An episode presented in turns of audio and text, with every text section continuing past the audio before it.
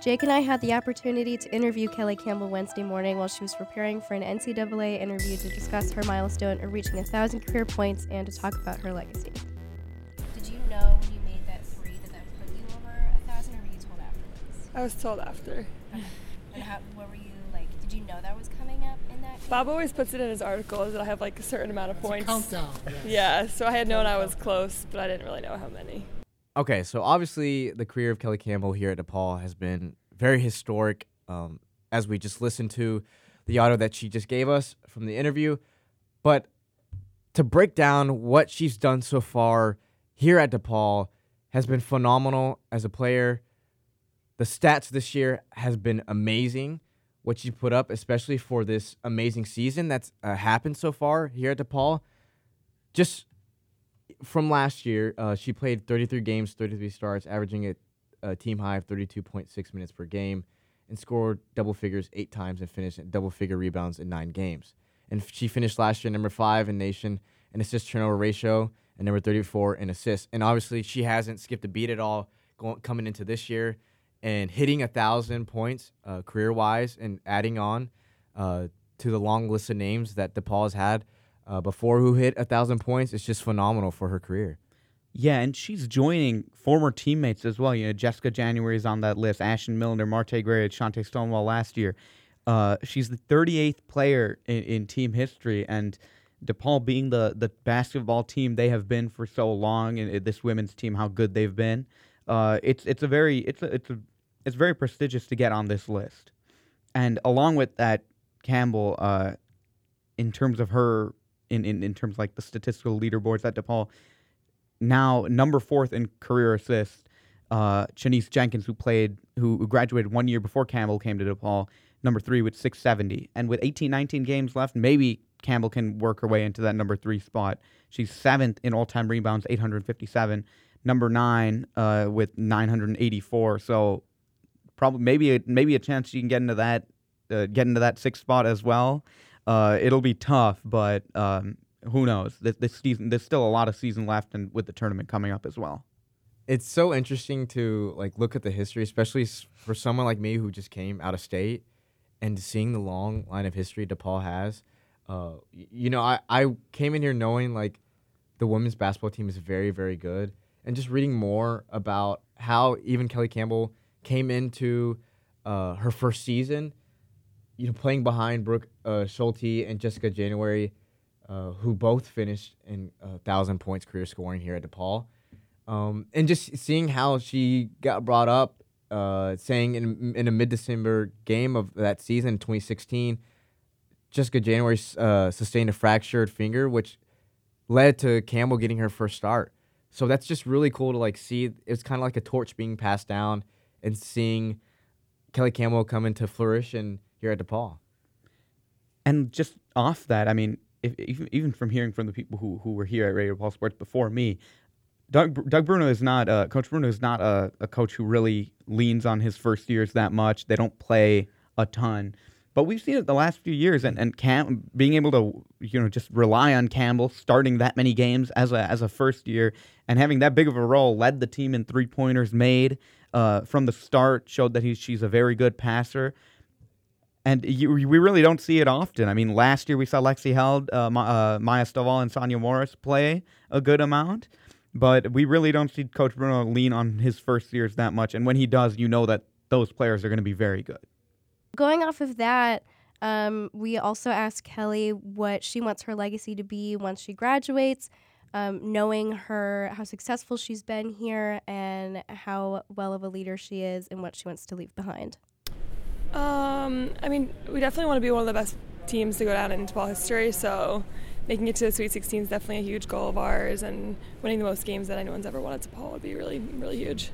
When we talk when we talk about Kelly Campbell, we've talked a lot about the individual stats, individual accomplishments, but we can't forget that DePaul every every player on this DePaul women's team, their main focus is the team, and you hear it when you talk to them. Since Kelly Campbell has been at DePaul, they in her first year, second round, second round, a second year NCAA second round again. Last year, the first round, a little bit of a down year. But now you look at them this year, and, and they've won the Big East the Big East championship championship game twice since she's been here. The other two One of them against St. John's, they lost in, in, in the semifinals, and then against Marquette in the finals uh, in her second year. So there's been so much team success, and then if you want to if you want to like see it culminating into this year, uh, they just look amazing this year. They're the highest ranking. They've been they're 11, 12 right now. Highest they've been since 09, since 010, uh, since 2010, 2011. And they have just been on a roll. They've lost to Oregon State and UConn, who at different times this year, Oregon State was undefeated till like a week and a half ago. Uh, they were the third ranked team in the nation. UConn, best college program ever. They've been first for a long time before finally falling off. So this year has just been completely different. They're undefeated right now. They have a good chance undefeated in conference play, I should say. They have a good chance of going undefeated for the season in conference play. And I mean, just this team has is, is one of the best that I think that we have seen in DePaul history, and one of the best, especially over the last ten years. Yeah, I mean they're like a very well-oiled machine. They know who to rely on and when in games. They support each other so well. Um, when each of them is asked about themselves, they just go back to talking about the team as a whole.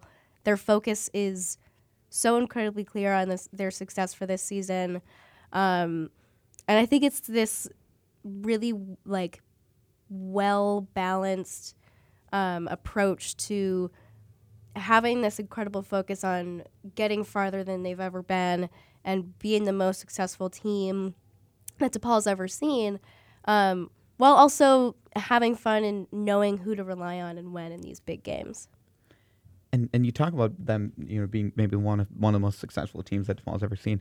Uh, when they've been in the Sweet 16, uh, the when they went in 2010, 2011, they were 10 9 in the rankings. And, and this year, I really think we're seeing a similar thing. Mm-hmm. Maybe, maybe, maybe you get your first Elite Eight ever. And it would just be so amazing to see that happen with Kelly Campbell and, and Chante Stonewall as, as well as the, the, only two seniors on the team and the leading voices for the team. And right. we definitely wondered at the start of the season, like, how they were going to respond, especially Chante Stonewall and Kelly Campbell, of them being the leaders this year especially after last year losing some important pieces, but they didn't skip a beat at all. And it's literally, like you said, I mean, the 17 and 2 overall. This is historically one of the best seasons they've ever put up from top to bottom. Like Gina, you mentioned, they know all their goals. They have the same goals in mind, making the Sweet 16, as Kelly Campbell mentioned. But they also play as a team. They have fun together. And every game, you know, it's not just relying on one person to carry them. Every game it's someone different. Every game is someone different again, and they're all putting together just an historic uh, season. That's what I find really cool is that even though, like we've all mentioned, Chante Stonewall and Kelly Campbell being these leaders as seniors, I don't feel anxious really about them leaving. I mean, they're big parts of this team, um, but the way that the leadership is set in this program, it just works so that it just falls to the next woman up. Um, and I think you see that a lot with if someone's not performing well, it's just next person, and then they are on fire. Um, and so I think, you know, obviously Campbell and Stonewall are going to be missed when they graduate, but I think they have left a great legacy behind, and I'm not incredibly worried. But not to get too ahead, um, this season has been incredible, and this team is so incredibly fun to watch. And, and on a last note, when we see teams that, that end up being this amazing, it's it's honestly it's because that you have so much experience. Mm-hmm. Uh, you saw Notre Dame last year. If you look at them last year, how good they were, and this year they lost what 98% of their scoring from last year, 99% of their scoring, and I'm not making that up. That was a real stat. And then you look at them now. And then you look at how good Marquette was last year when it was Allazia Blockton and Natisha Hiedeman. Their entire starting lineup was seniors. And then you look at a team like DePaul that's doing all that, but with only two seniors. It just it tells you how much how how valuable those two seniors are and how much leadership they add and how much they add just to DePaul's game. Mm-hmm. And finally, for our last question, we asked Kelly Campbell uh, what she's going to miss most about being at DePaul, and here's what she had to say.